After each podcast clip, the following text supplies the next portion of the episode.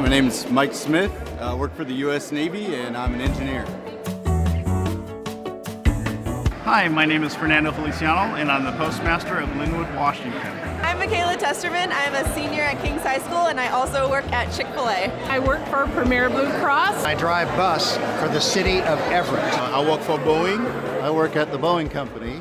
Boeing? Boeing. Boeing. Boeing. Boeing. And I work at Boeing. I am a Spanish to English translator. And I have a stained glass studio in downtown Edmonds. And I also work here at the church.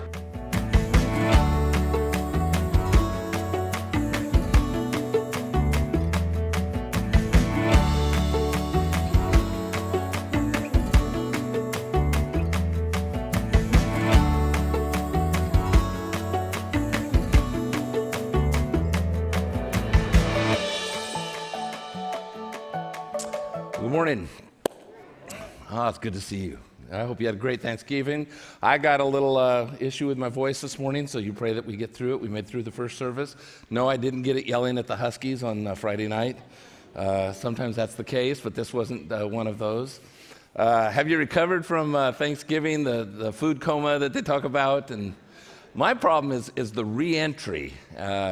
I, I, just, it dawned on me, I was telling Annette this, that the, the reason I like that holiday so much is it's really one of the few times I have two consecutive days off. Uh, got some vacation days, and things like that, but this is like two days off, and I typically don't do that. I take one day off in the week, and, and it's just kind of nice. I don't know what to do with myself. It was just kind of nice and quiet, and uh, but I hope you had a good time, good time with uh, hopefully with family, friends, whoever uh, you were with. We are excited today. We're in the final message of a series we've been in regarding how do we glorify God through our work. It's called In All, All We Do. Um, and we're going to be looking at Colossians chapter 3 in just a moment. You can begin to turn there on your device or whatever you brought in. But if you'd like a Bible, we've got some available. Ushers will make one available to you in a moment. Um, as they do, a couple things just wanted to give you a heads up on. Um, we, we are looking so forward to January when we're going to launch into a series kind of like we've not done before, at least since I've been here. It's to, we're calling it 40 Days in the Word, and you're going to start seeing a lot of signs and a lot of opportunities to, to get involved in this uh, in the coming days and weeks. Um, Want to give you a heads up though. Most uh, all of our life groups, and there's six, seven, eight hundred of you that are involved in those, you're going to be aligned as usual with our messages and with, with our theme. But there are many of you that are not. And what we're asking is to consider would you like to be involved for these 40 days, for this six week period, to be involved in one of these groups? You're going to see a card in the seat back in front of you. Uh, and if you'll fill that out and drop it off out in the lobby, there's, there's a place set up, you're going to see it, uh, and let them know about it. But there's also a, uh, an opportunity for some of you that, that might want to like test the waters of what it feels like to facilitate a group. Uh, all, all the material is going to be given to you. Uh, you've got the, the things in your hand. In fact, we're going to provide some training events for you. Um, those are going to happen next Tuesday, or no, excuse me, uh, the second, which is next Sunday, at the end of this service, for 30 minutes, we're going to be training our hosts of, of this uh, uh, time. And then we're going to uh, have a second opportunity on the 9th of December, that be in two weeks from today, uh, in between the services. So if you come to 11, just get here a half hour early and you'll have it, or uh, stay late for a 9 o'clock service. So um, we, we want to really give you an opportunity to connect with some friends, maybe coworkers, a few neighbors, or family members. Get two or three people to walk through this together. This, this is unique because we're going to be using some video curriculum. In addition to my messages that we'll share on the weekend, you'll have the notes from that, questions, things like that. But there's going to be a teaching and, and the goal of this series is about coming into a relationship with the Word of God like you've never had before. We want you to love the Word in ways like you never have, to learn it and understand how to study it, how to glean from it, what it has for you, and then finally to put it into practice and to live it. Jesus said, You know, if you hear these words of mine and then you do those, you're like a person who builds a house on a rock. Remember that? And I've just noticed over the years of my teaching that I've assumed that you have a devotional life, that you know what to do when you approach the Bible, but we have never intentionally taught along these lines. And that's what we're going to do uh, for that period. Why six weeks? Why 40 days? Because that's how long it takes to uh, develop a habit. That's what it takes to transform a life. And so we're going to devote, we're going to be coming alongside, encouraging one another. And we come out the other end, I am convinced that there's going to be some life transformation uh, and testimonies of that like we've never heard before. So be praying about that. The workbooks are going to be available in two weeks on the, the 9th of December, and they'll be out in the lobby. We're going to make them available for $5. And normally they're normally like 14 or 15, I think, something like that, but we're going to supplement that so it makes it affordable for you.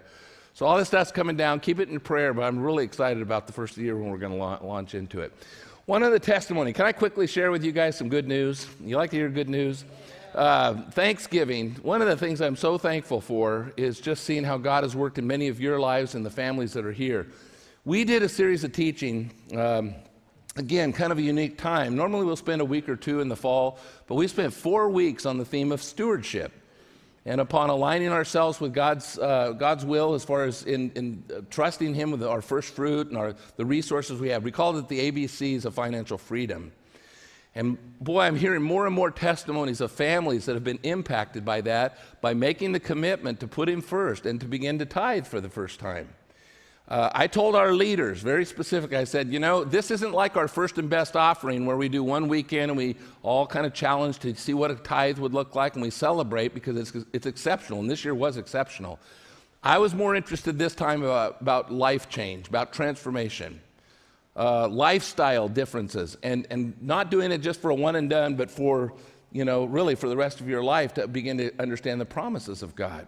So, for that reason, I didn't give you reports after the first week or the second week or the third week. Know, this is the end of November.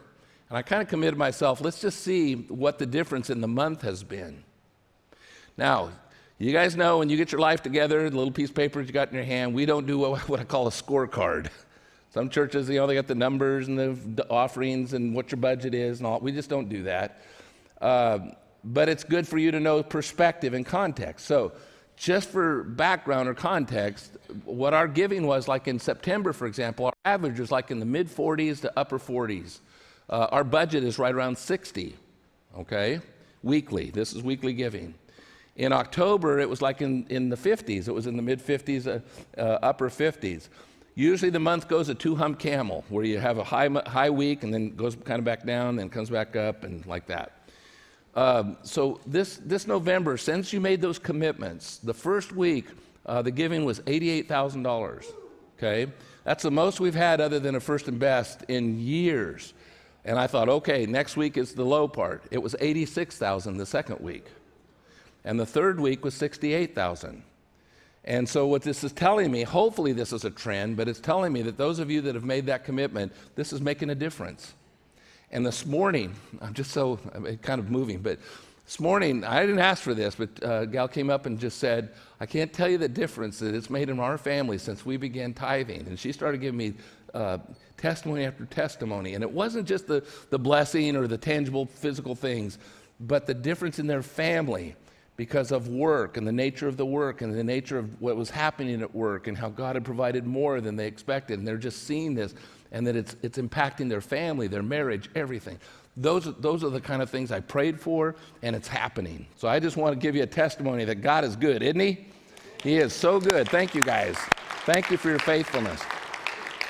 Today, what we're going to do is we're going to, uh, this is the last, last message in this series, and I wanted to take you back to Colossians, uh, where we kind of launched this from. There was a passage, Colossians 3, verse 23, and that's where we derive the title of this series, In All You Do.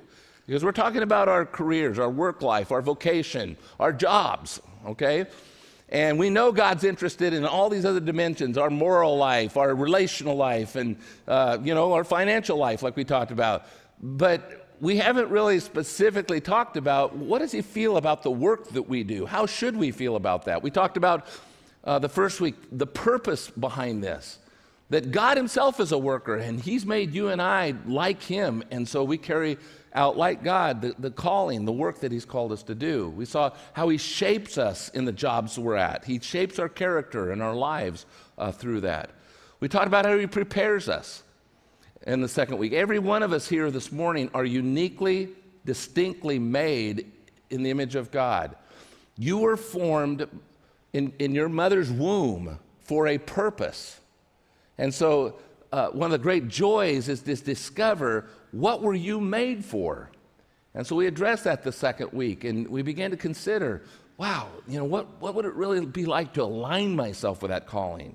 Last week we talked about the characteristics that God kind of gives a tailwind to. We looked at the life of Joseph, you remember? And some of the things that Joseph portrayed. Even in the most difficult of circumstances, he honored God. And because of his faithfulness and his integrity and his honesty, um, his diligence at working, you know, for those who he was under, God continued to promote him. And to eventually, he was second in charge of all of Egypt, the most powerful country in the world going from prison to that kind of power. This was an amazing uh, event. We could learn, learn from that. So today, we're going to uh, spend this last week, uh, you know, looking, looking at uh, another aspect of that. But before we do, I want to revisit Colossians 3 real quickly. And if you happen to be turning there, um, I want you to pick up at verse 16 with me, all right? Brought my glasses back again, all right? Get used to them. I think this is a this is going to be, be a regular thing. It was nice to see what I was reading and not paraphrasing uh, before. Verse 16, he says, Let the word of Christ dwell in you richly, teaching and admonishing one another in all wisdom, singing psalms and hymns and spiritual songs with thankfulness in your hearts to God. And whatever you do, in word or deed, do everything in the name of the Lord Jesus giving thanks to God the Father through him. Would you skip down to verse 22? He says, Bondservants, and you might just read in there, employees, workers, okay? Employees, obey in everything those who are your earthly masters. Those would be your bosses, okay? Uh, your supervisor, your manager, for example. Not by way of eye service as people pleasers, but with sincerity of heart, fearing the Lord. Whatever you do, work heartily as for the Lord and not for men, knowing that from the Lord you will receive an inheritance as your reward. You are serving the Lord Christ. Okay? So, two times there in Colossians, back to back, he's saying, whatever you do. And this caught my attention because in both of these cases, there's an attitude attached to whatever you do that I just want to remind us. In fact, there is a third occasion where Paul uses that same phrase. It's over in Corinthians, 1 Corinthians 10:31. And and there he says whatever you do, he says do it all to the glory of God. Okay? Now, the three attitudes that I just remind us of as as we're kind of kind of summing up this whole series this month as, as we've been zeroing in on um, on the jobs and the, and the work that we were, we're a part of the first one, he says, whatever you do, do it all in the name of the Lord Jesus. But then he adds this little phrase, with thanksgiving. There's the attitude. Are you thankful for what God has provided you for? Do you approach your work Monday morning? Do you walk in with a thankful heart? I don't know when you sat around the table uh, on Thursday, and maybe you, like many families, you'll go around and just give a testimony of what you're thankful for. Was your job one of those things? You know? Is, is that the heart and the attitude, the filter that, that everything goes through when it comes to your work? The second one, he says, in all you do, whatever you do, he says, do it as if you're working for the Lord. He says, He's your boss, He's your master. He said, He's the one uh, that, that we're to please, not to be men pleasers, but to work as if it's for the Lord. And so the attitude is one of perspective to keep our eyes on Him and not just on this plane of those that we tangibly might be uh, you know, reporting to, but we're always, we're always to report to the Lord. He is our, he's our, our, um, our master.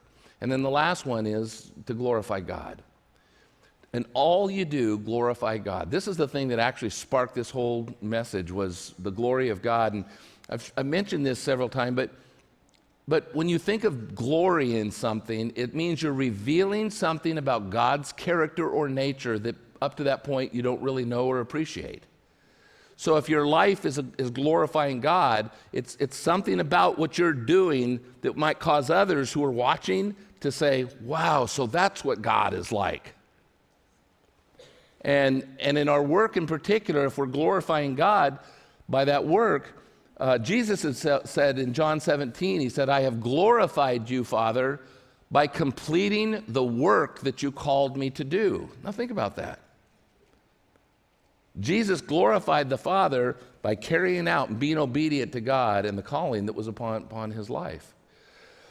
And so I just wanted to remind us this way because, you know, Solomon over in Ecclesiastes 3, Solomon said uh, that if you can find satisfaction in your work, that is a gift from God. And that, that really should spur on the gratitude and the thankfulness, shouldn't it? To know if you are uh, satisfied, if you are being fulfilled in the work that you do or have done, that's a gift from God. So today, I thought I would reserve for this last message kind of dealing with the elephant in the room. What happens if you don't like your work? What happens if it is, it is just awful? and you and you you just really really don't enjoy going there. Maybe you've got the boss from you know where all right? And you're thinking why did god put me in this this place? What do you do in situations where the stress and the problems of work seem to overtake you? How do you maintain a christian walk to be a follower of christ in in an adverse situation that's what we want to deal with today and so, where I'm going to take you is to a place in Scripture that talks about a couple of coworkers. And I, I can't tell you how many times I've thanked the Lord that this was recorded in Scripture.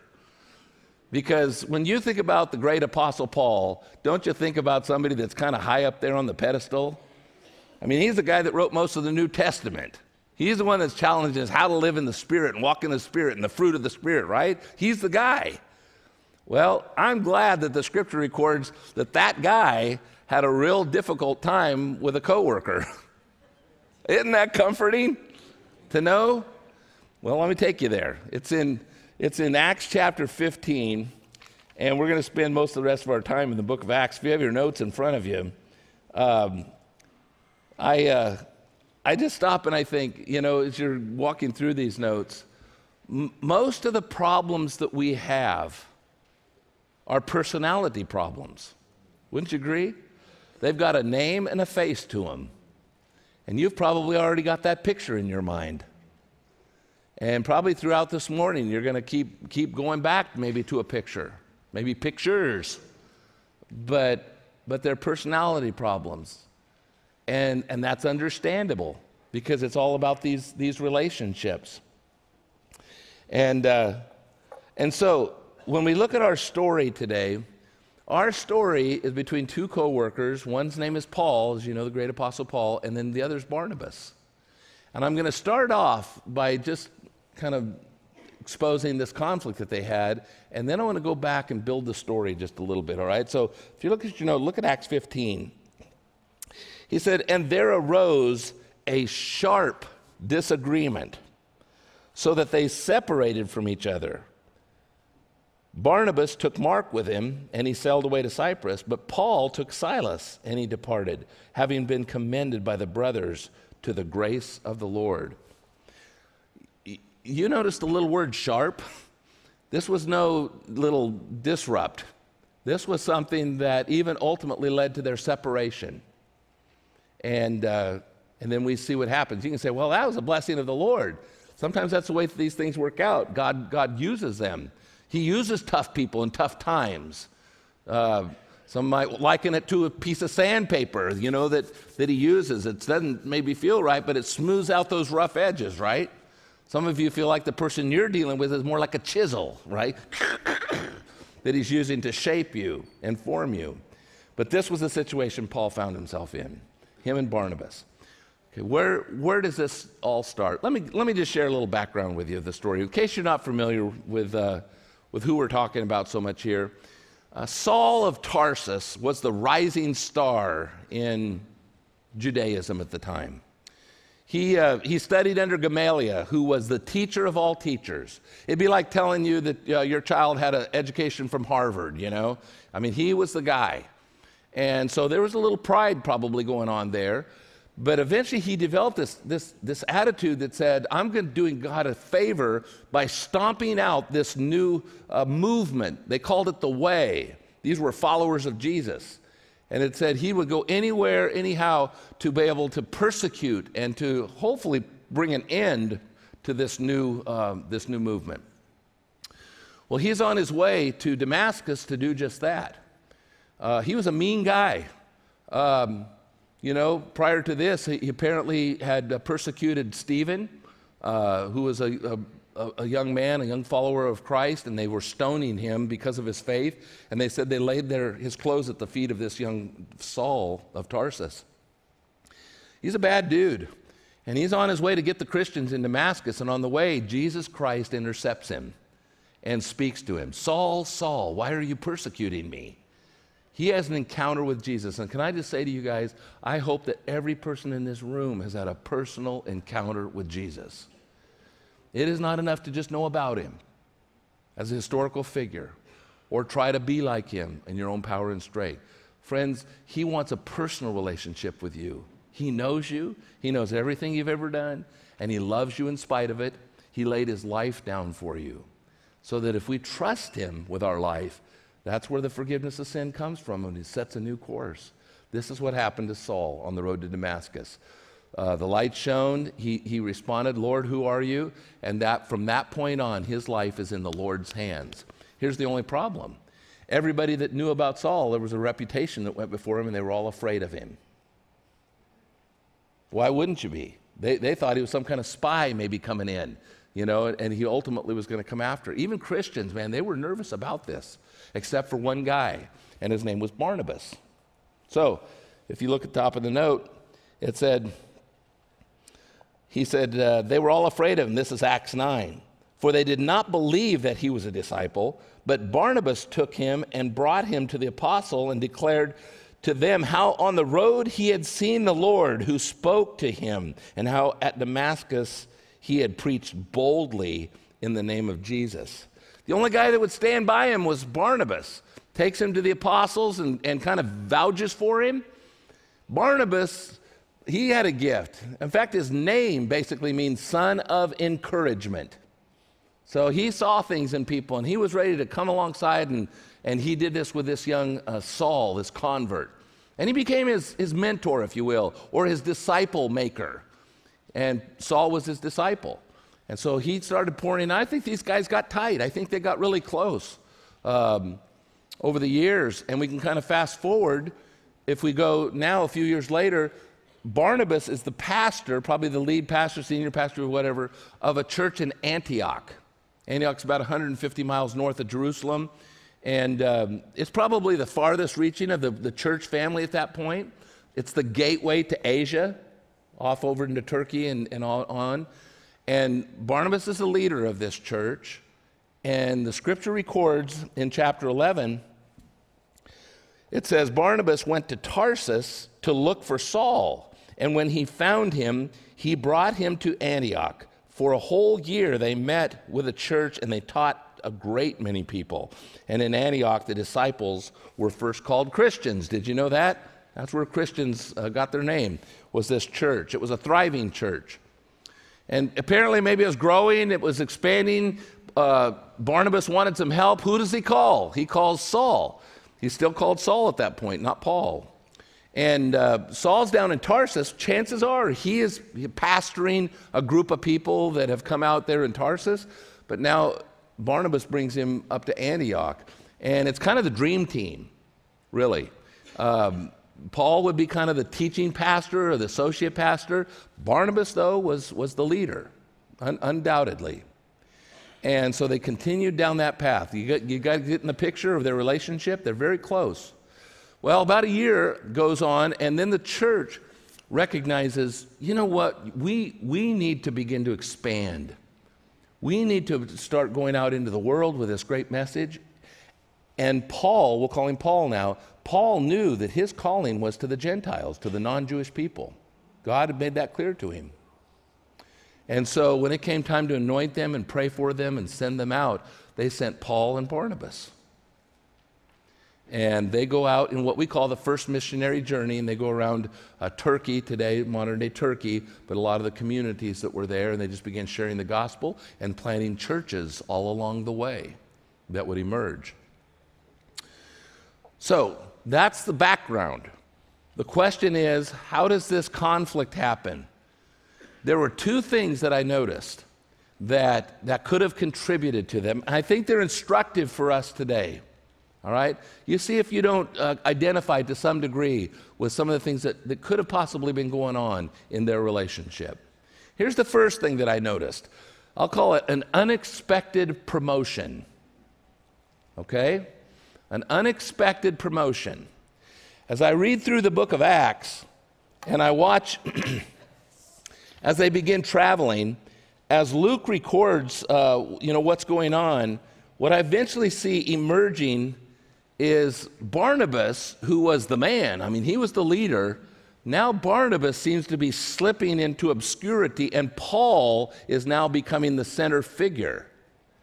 All the challenges, all of the, the you know, coming against, uh, you know, the, the enemy and, and the, the, the, the folks out of darkness, it seems like they're all contending with Paul, but you don't read much about Barnabas.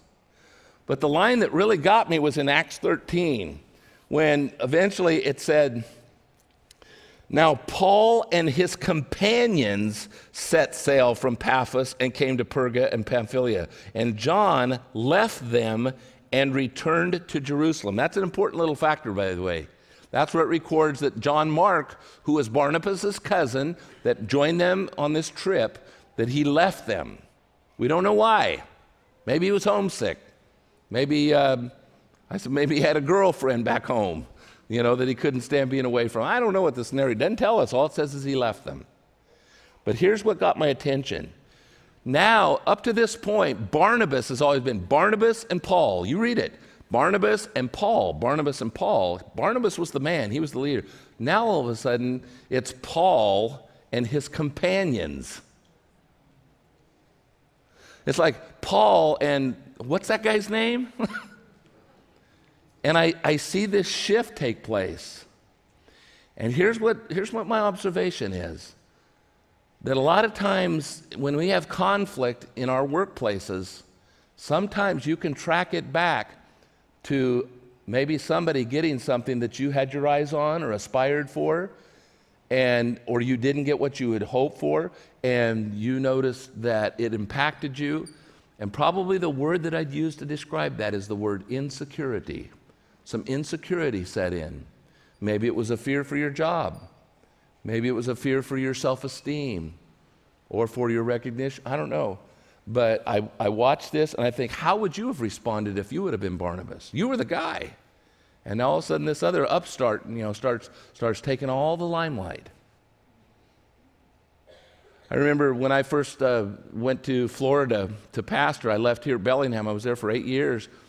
And we got back in Florida. It was a whole different setting, whole different situation, a much larger church and a lot of organization, a lot of stuff. But I stepped into it, and there was already some things in place. And one of those uh, was from our youth department. And, and in our church there, the youth group had aligned with the other youth in the state, a choir. And one thing led to another in one of their events, and they got this invitation from a Russian group, a comparable Russian group. They were not Christians, though. It was like a, a, a, student exchange, and they welcomed it. And these kids came over to Florida, and they spent time with our kids, and they built relationship. And um, and so when I got there, this had already happened. When I got there, they they had invited our kids to come to Russia. And so when I got there, this trip was kind of all aligned. Well, our youth pastor, Mark Shaner, he, he invited me. He said, Pastor Ken, he says, you want to you wanna go on this trip with us? And I said, wow, I've never been to Russia. I, I said, you know, yeah. And, and, um, and so we did this. And the interesting thing was, I was, I was a senior pastor. I was the lead pastor. But when I got over there, Mark Shaner was the man. I mean, these people, I won't say worship, but I mean, these Russians that were not believers at this point.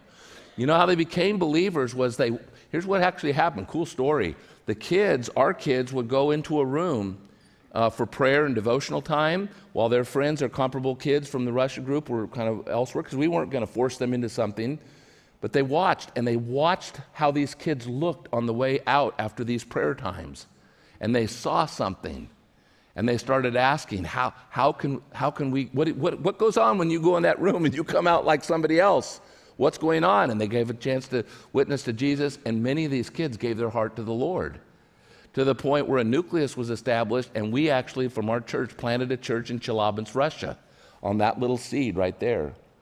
But my point was, is it was Mark Shaner. He was the guy. And uh, I had to deal with that. You know what I'm saying? You had to deal with that and say, you know, how do you feel about that? I, I was lead pastor only in title, but, but that's kind of what happens to Barnabas and Paul. And how do you deal with that kind of insecurity? Notice James gives us some insight in James chapter 4. And he says, What causes quarrels and what causes fights among you? Is it not this, that your passions are at war within you? In other words, you have, you have a desire for something and you don't get what you want. That's what he's saying. This is where the conflict comes from. Or worse, somebody else gets what you want. that even makes it tougher, doesn't it? Somebody else gets that promotion that you had your eye on or aspires, you know, toward an area that you thought maybe maybe would be you. Does that ever happen? I um, I just think about this scenario as they're working together, and um, and this unfolds. Here here was the second thing I observed. There was another episode that took place. Let me just describe it for you. When they got back from this trip, uh, that first missionary journey, they had led many Gentiles to the Lord. But a problem emerged. The Jewish guys back home in Jerusalem had this notion that they had to become Jews first before they could truly be a Christian. So they thought by being a Jew, the outward symbol was circumcision. So they said, okay, you know, when are we going to start circumcising these Gentiles, these new believers, so that they'll truly be a Christian? And this just blew Paul away. He couldn't believe it. Read the book of Galatians sometimes, you'll see how he really feels about it. I, this made him so angry and upset. And so, again, if you're looking on the front page of your, your note, there's a passage that says, After Paul and Barnabas had no small dissension and debate with them, them is the Judaizers that we just described. And so, what they did, Paul and Barnabas and some of the others were appointed to go up to Jerusalem to the apostles and the elders about this question. We call it the Council of Jerusalem. It, it was one of the first crises that the church faced. And and while they're there, they debated over it. They talked about it. Peter stood up and gave a defense and talked, and James, uh, the leader of the church. And, and finally, James decides, he says, You know, here's what we're going to do. We're going to accept them just as they are, except that we're going to warn them about sexual immorality says that that is because out there in, in that part of the world, uh, you know, it was rampant. Sexual immorality and, and food that was uh, offered or sacrificed to idols. Those are the two, two stipulations that we would uh, warn them about. Other than that, they're part of us. That was the decision. Well, Paul, Paul records, Luke didn't record this in Acts, but over in Galatians, Paul records something that happened. Watch what happens. Now we're back on the, the, the point about the trust. He says, For before certain men came from James, these are, these are those Judaizers, these are these, these guys that were part of the, the circumcision, okay? Well, when they came, he said, uh, when they came, he drew back, and he's talking about Peter right now. He drew back and he separated himself, fearing the circumcision party. And the rest of the Jews acted hypocritically along with him, so that even Barnabas was led astray by their hypocrisy. So he's saying, This guy that I've been so close to, he's been my mentor, he's been my friend. We've traveled together, we've served together side by side. But man, when I saw this go on and the hypocrisy, uh, to line up with his circumcision because he feared men maybe more than he feared God. Paul was incensed over this. And I would have to say, I'd sum it up in the phrase, he lost his trust. To a certain degree, he lost his trust in Barnabas at that point. I want to ask you guys have you ever found yourself in, or are you in, a situation where maybe it was a friend or somebody that you knew that actually invited you into the job that you're doing? There was a relationship kind of inherent there. It's not uncommon. In fact, it's probably more common than not, where you heard about it or somebody steered you a certain way, and you're there because of somebody that kind of took you under, and, and, and then maybe as because of the close relationship, you see things and you experience things, and in this case, you, you see something that just breaks his heart. Now, it doesn't totally destroy the relationship, but I point it out because these are the kinds of things, friends, that go into the problems at work. There's something behind those. And, and you have to pay attention to that. You have to look at that and appreciate some of the components that are going into why you're at the place where you're at. It doesn't happen overnight. There's, there's issues. There's issues that probably in, in our life that go way back that are filters that we're looking through. And in this case, if there's loss of trust for a, for a tangible reason, like Paul had with Barnabas, now you begin to understand that when they got back to Antioch, and Paul proposed to Barnabas, and he says, he says, hey, you know, that was a great thing we did in that first trip, but we need to go back to those folks and follow up and see how they're doing. So he proposed that, and Barnabas said, you know, that's a good idea. He said, I'll go get my cousin uh, John Mark and, and, and we'll go. And he says, No, we're not taking him again. We're not taking him again. He abandoned us once, and, and, and we're not going to have that again. What is Barnabas' name? Son of encouragement. He wanted to give him a second chance.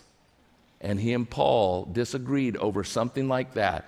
But could it be that some of these other components were looming in the background? That they were, they were filters by which this sharp disagreement happened. And it's important to pay attention to those. Ask ourselves the tough questions. And so, as we shift gears this morning, that's what I want to do. I want to make this very personal. This doesn't mean anything unless we put it into practice, right? So, when we get into these tough questions, are you willing to go there? Are you willing to look at the context and maybe the, the other circumstances that may be contributing to why some of these relationships might not be where you, you hope they, they would be? When I first laid out the series, I got this idea to invite a friend, uh, John DeWall, to come and do an interview with us this weekend. And I'd mentioned that the first week that we were going to invite. Unfortunately, he had some unexpected circumstances come up and he couldn't show up this weekend. And I'm, I'm sorry about that because John, John has a unique uh, calling and ministry called liminal space, okay? And, and he deals with just some of these very issues. And so I asked John just a few days ago, three days ago, I said, Would you be willing to make a short video? Just a simple thing, and just, just, just share with us what your ministry is about because it's down here in Edmonds, and so it's close. And if this is something that resonates with you, you could actually tap into this. But um, I, I, uh, I, wanted to introduce you to John and just hear his heart about some of these matters. I think you're going to enjoy this. So let's watch uh, what, he, what he shared with us and sent us, okay? Hello, North Shore Christian. My name is John DeWall. I am the Executive Director and Life Transition Guide for an organization called Liminal Space. We are located in Edmonds, Washington, and our work is to come alongside those navigating major life transitions. The word liminal means threshold in Latin. So when you think about all the times in life where there's been significant change and disruption, uh, graduating school, uh, a marriage, a child, uh, more kids entering the family, career discontent, uh, divorce, loss of any kind, a major health crisis, empty nesting, retirement, those are all spaces of transition. Those are all moments of uh, profound questions, uncertainty, ambiguity, fear, worry, but also opportunities. Um, and my work in seasons of change and transition is to help people stay with the questions and listen to them, to stay open and curious. It's not about teaching techniques. It's not about giving them the 10 ways to get out of a season of transition. Um, it is about listening. It is about discerning what your life is inviting. And I believe God in, uh, places invitations within every single transition. We just need to learn how to see and read those clues.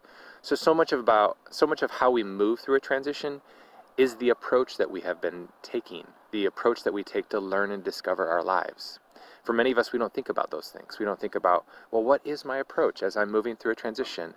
No, we rather get through them as quickly as possible, believing that what's really good is on the other side. And I believe the lesson of every wilderness experience is that the gold, the really good stuff, the treasure, is actually in the transition itself. It's in the wilderness. That's what God's invitation to Israel was. This is about a relationship between you and me. And I want you to discover stuff about yourself that's so true. And there are things about the last story that you were in that perhaps weren't and need to be rattled a little bit, need to be shaken to their foundation, because that's what happens during transition. Things get rattled and shaken. And so the work is discover to discover what it is that God's wanting us to see more clearly about reality, about how we truly are as his created beings, and to be in relationship with ourselves, him, and ultimately our neighbors and the world around us. That those things come into more clear focus. There's two factors that I think help us discover more fully our, our calling and step more further into our uh, into the glory of what God's inviting in our life uh, and the world. And I think those are self-honesty and community. They're the two that I think uh, most of us are challenged by. With regards to self honesty, those are all questions related to who are you? What is your story? What are the patterns that make up your life? Patterns that reveal places that are really your good, your, your strengths, your talents, the way you contribute, the way you fingerprint your life on those around you. You're doing it anyway. The work of transition is to own what that is. It's to own that you have a particular way of being in the world that is you to honestly assess what those things are. And maybe for some of us, there's things that we need to own that have allowed us to hide, to avoid, to run away. And so part of the conversation of self honesty is to also own those things. What are the things in your life that are just too difficult to face? The stories that you don't want to you don't want to spend time with, the parts that that you feel are dark, uh, that hold messiness, that you would rather sweep under the rug or avoid, avoid entirely. I think the invitation of many transitions is to explore both our glory and our shadow. And that's the work of self honesty. The work of community is to invite people in to help us see more clearly who we are and what this story is all about. We can't go through transitions alone. We need others to help see more clearly. I had a client recently who was in that space of transition and exploring their calling in the world, and I challenged her to do a very brave thing asked 12 colleagues and friends to speak about what they believed she was good at and what they saw for her future. They all came back saying profound truths, and they were very much the same. One person said it best. He said, Though I keep seeing you choose jobs that let you hide, I see you come alive when you're leading others.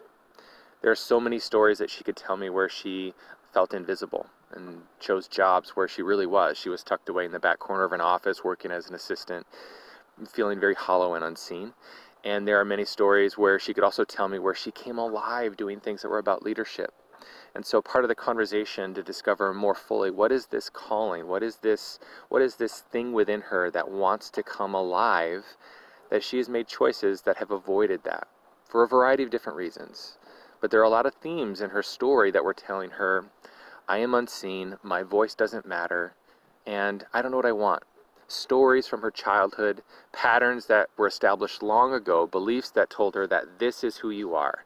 And yet there was something true true inside her that was begging to be noticed and seen and, and heard. Her glory, what God wanted her to see and come alive in. And so the work was always about in that season of transition of of owning what's really true about her heart, what she wants, what God's inviting as well as those places that have resulted in hiding and avoiding. Both are true. I think the sign of maturity for any person is to learn that there there are both present, there there are they're they're both there, and we need to learn how to hold those. One of the things that's really difficult with in callings and careers is when we come into tension and conflict with someone, especially within our careers, the places where we create and spend a majority of our day. I always say to, uh, to people, wherever two or three are gathered, it's an absolute mess. no matter it's church or some place of work or a home or a family, wherever two or three are gathered, it's a mess. Um, for you, if you are in a season of mess, if you are in conflict with anyone, um, if there is a place of tension within your workplace or within your home or wherever you find yourself working out your calling, what I would first encourage you is don't resolve it. Don't resolve it until you've understood it. Your work is to try to understand what is going on and come back to those two factors of self honesty and community. Is there a role that you played to get to this point in the relationship that you need to be honest about? And perhaps you can't see it by yourself. You need people to see it with you. You need people to ponder the circumstances and the questions with you. So, my encouragement for you would be to invite a few trusted advisors who are not going to just tell you what to do or where you're wrong, but they're willing to listen with you and ask better questions. And together, discover what it's what this circumstance or this relationship is inviting you to become more. My hunch is is that every circumstance is going to invite you to become more human, more courageous, more vulnerable. more truthful. May that be the story you step into, whatever the toxic, tension filled, conflict ridden uh, circumstances are. Those are my words for you this morning. There's so much more I could say and so much more I would want to say. Maybe there'll be a time for that in the future. But I'll leave you with this one verse um, in John 10:10. 10, 10. I love it, and it's so relevant to transition. Um, the thief comes to steal, kill, and destroy, but I have come so that you may know life and life to the full. Those are uh, the words of Jesus. Within every single season of change and transition where callings can best be heard, there are forces working to steal, kill, and destroy. And there are forces also working to reveal your good, to help you come alive. Your job is to become acutely aware of what's trying to steal, kill, and destroy, and where is God inviting you to life and life to the full. That's what He wants for each of us to live our lives in such a way where we are thriving and revealing the glory that He placed inside of us. That is my invitation to you this morning. Listen well to your life, listen well to the circumstances of your change and your transition, and come alive. Blessings. It's a good word, isn't it? Maybe one of these days, yeah. One of these days we'll have him come and, and share with us in person. By the way, if you want to explore a little bit more about liminal space, you can go on their website. It's just the liminalspace.org. Uh, like I mentioned, it's down in Edmonds. I know that John conducts uh, not just you know one-on-one, but he does a lot of workshops. So more in a group setting along some of these themes and, and helping folks to, to sort through that. So you may want to check that out. Um, you know, it might be helpful in, in the days ahead. Um, you know, as we wind down, I want to kind of do what even John suggested which was to take you to a place where maybe to ask a few questions. These might be pertinent, they, they might not. Uh, you'll know in your heart, but this is the kind of exercise that we want to do is just to ask ourselves some honest questions, to be real. And as you're kind of exploring, and if, if in fact you've been taken to a place today where you know specifically some of the, the dynamics going on and you know they've been unsettling and perhaps they're eating away at the, the satisfaction or fulfillment of your work, Maybe some of these things that even we've identified between Paul and Barnabas, um, they might be factors. But uh, here's a few questions. If you're looking at your notes, just want to guide you through. Just kind of contemplate this with me uh, for a moment. Do I trust my boss and my coworkers? Do I trust my boss and my coworkers? Has anything damaged that trust? Has there been an instance or an episode?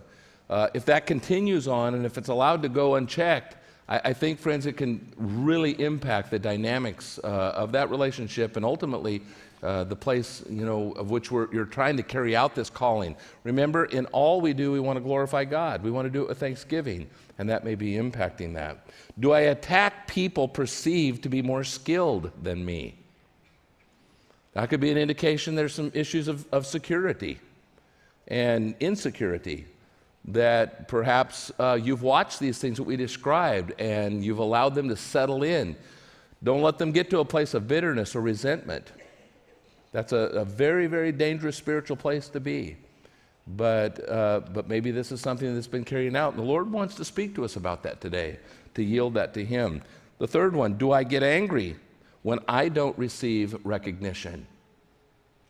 That too is saying is something about our self worth.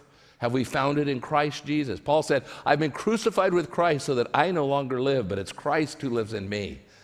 You know, it's hard for a person that's sold out completely to the, the will of Christ to be offended by anything. You know, really. Uh, it's all Christ. Um, so it's something to pay attention to. Fourthly, am I honestly giving my best effort? At the end of the day, uh, you might not be as productive as you wanted to be, or, uh, or as successful maybe as you think you could have possibly been, but you know you gave it your best. You weren't slouching, you weren't lazy, you weren't cheating. Um, and so you have a clear conscience toward uh, the work that God has called you to do. Here's one. Uh, would my coworkers say? I was tempted to just leave that blank. what would your coworkers say about you? The line that I put in there was, Am I an example of humility and patience? Those are both spiritual qualities, would you agree? And hopefully, if we're glorifying Him and we're doing it for Jesus and Jesus lives in us, those are the things that should be displayed. Would others see that? And you can even fill in the blanks of other things that you hope uh, that they, they would see. This, this, this could go on and on and on. I could have gone on for a full hour probably with just questions like this. But this is kind of what John's describing about just being self honest. You know, what, what's the reality that is going on? Can I just leave you just with a few thoughts and principles to tuck away, not just for today, but this entire uh, series?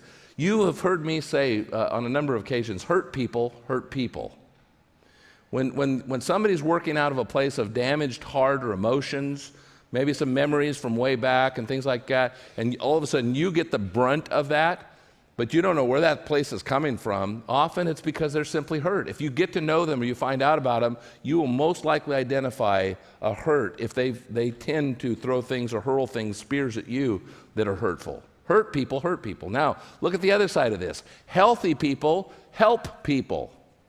Healthy people help people. And, and if you you could get to that uh, healthier place in your walk with the Lord, you're going to find that there's going to be ways in which you actually look for ways to, to encourage or to lift up. In fact, that's the second thing. Do, um, look daily at, at ways that you can encourage them. This has to be intentional. I got I to say that again. It has to be intentional. Most of us in this room probably don't do something like this naturally. We're not named Barnabas. You know, we're not sons of encouragement. Sometimes we gravitate or, or default into the more of the negative or the critical mode.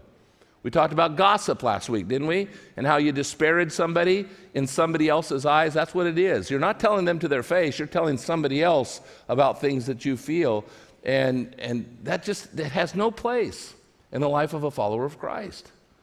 Paul, Paul often was saying, be, be people of encouragement. Only let those things come out of your mouth that are going to be for the building them up. And we do that intentionally. Third thing is, is to speak the truth in love. Because I know probably some of you are thinking, you know, uh, when I say something, I'm just telling it like it is. Have you ever heard that? I'm just going to tell it like it is. Or I'm going to I'm going to speak the truth. The problem is that little word love. Are you doing it in love? That's the key. Do they know that you're doing it out of love? I got a lot of people who like to speak the truth to me. it's just that other part that sometimes I wonder about. Do they really want it for my building up or my edification? Or are they just getting something off their chest? Paul actually spoke this word in connection with maturity. If you read Ephesians 4, where that phrase comes up, it, was, it had to do with maturity. And he said, as we grow up into Christ and all things that Christ is, the next word he says is speak the truth in love. So, what does that suggest? Does that suggest that maybe if we're acting like children, that we won't do that? That we, we're going we're gonna tell somebody else about that? We won't go to their face? We don't have the courage to. We don't have the boldness to speak the truth. And maybe we question our love, whether it's coming out of that right place. But Paul says when we do that, that's how we're going to build the body. And that, that happens at church, that happens at work, it happens in our family, uh, speaking the truth. And then the last thing I want to just wind up today with there's stuff that's happened. Maybe you're in the thick of it right now. Maybe you're still, you know, kind of in the, uh, the aftermath of a train wreck that just relationally has just, just really damaged your heart. Maybe there's a boss that, that threw you under the bus and, and you just have not been able to trust any, anybody that, that is over you. Um, maybe you had a friend that you actually were working side by side and something happened to, to damage that relationship. And it, it, it only spawned an insecurity and fear uh, in your heart, and you're still, you're still kind of caught up in that. Today, there's one answer that I think the scripture describes, and that is, that is the word forgiveness. And I'm going to say this, guys, and I've said it before. When we talk about this subject, it is not hard to do this. It's impossible. It's impossible to do this without the Spirit of Christ abiding in our hearts. We forgive because He first forgave us. And if you have been one of those forgiven by the Lord Jesus Christ, listen to the very words that Paul shared to these Colossians just a few verses before those that I read. He says, Put on then, as God's chosen ones, holy and beloved, compassionate hearts, kindness humility, meekness, and patience, bearing with one another, and if one has a complaint against another, forgiving each other as the Lord has forgiven you. That says it all. Has, has God forgiven you? Have you been under that blessing of his, his forgiveness? And then he says, if that's the case, he says, listen to this, so you also must forgive. I don't know if I ever noticed that before. You must forgive. This isn't an option. This isn't a, just a good idea. This is really more in the form of a command. Why is it? Because Jesus made it clear through an illustration he gave about a man who forgave an insurmountable debt to somebody. And then what did he turn around? He went out and he took somebody by, by the throat and he says, You pay me back a fraction of what he, he, was, he was forgiven of. And Jesus said, You know, the master found this out, and all of a sudden he brings all the old debt back on him. Friends, you can do your own inference there, but all I know is this is serious business. We can't continue hanging on to that resentment or the bitterness and relationally uh, do everything you can do. Now, in some cases, the party that you're maybe thinking of, they won't be reciprocal. That's why Romans says, as much as it's up to us, live at peace. There is a, there's two parts to this. Not everybody will necessarily respond, but you do in your heart what God instructs you to do. So today, we're going to even get more practical. There's a card in the worship or the pamphlet that you got on the way in, and um, and you can see a couple of verses that we just referred to uh, that are on there. But it looks like this, okay? And what I want you to do as we close out today, would you take a few quiet moments? Our worship team is going to come up and, and guide us in a closing song, and, and they'll just kind of quietly be behind this. But would you take a few moments and write a prayer out for the most challenging person or relationship that, that right now is happening? If it's in your work uh, environment or uh, you know, your job, even more pointed, write, write out a prayer. Own something that maybe God's revealed to you today. Confess it through that prayer. Ask God that, uh, that maybe He will heal that relationship, that He would bring that about. I, uh, I kind of alluded to it last night, but I asked permission. I didn't ask permission before last night, so now I feel more freedom to share. But before I, I close, I heard such a cool story last night. And I have to attribute this to, to Joe back here, our mandolin player. And uh, we, were, we were just talking, and, and he said, You know, he had a guy at work where he was at. And, and he said, You know, I want to be Christ like. I want to be, I want to honor God at my work. And so I pray for my people. But there's one guy that I just did not like. I couldn't pray for him. And he, he, last night he was even telling me that the Lord spoke and said, maybe it's about you. And, and as, so as he kind of moved down that track, he began to talk to the Lord about it. All of a sudden, an opportunity came up with this guy to where they were talking about the Lord, and this guy kind of jumped in. One thing led to the other, and he said, Hey, could I go to church with you? This guy asked Joe. He came, met Jesus as a Savior, and now he's uh, on a lot of our weekends, he's playing guitar up here, leading us in our worship.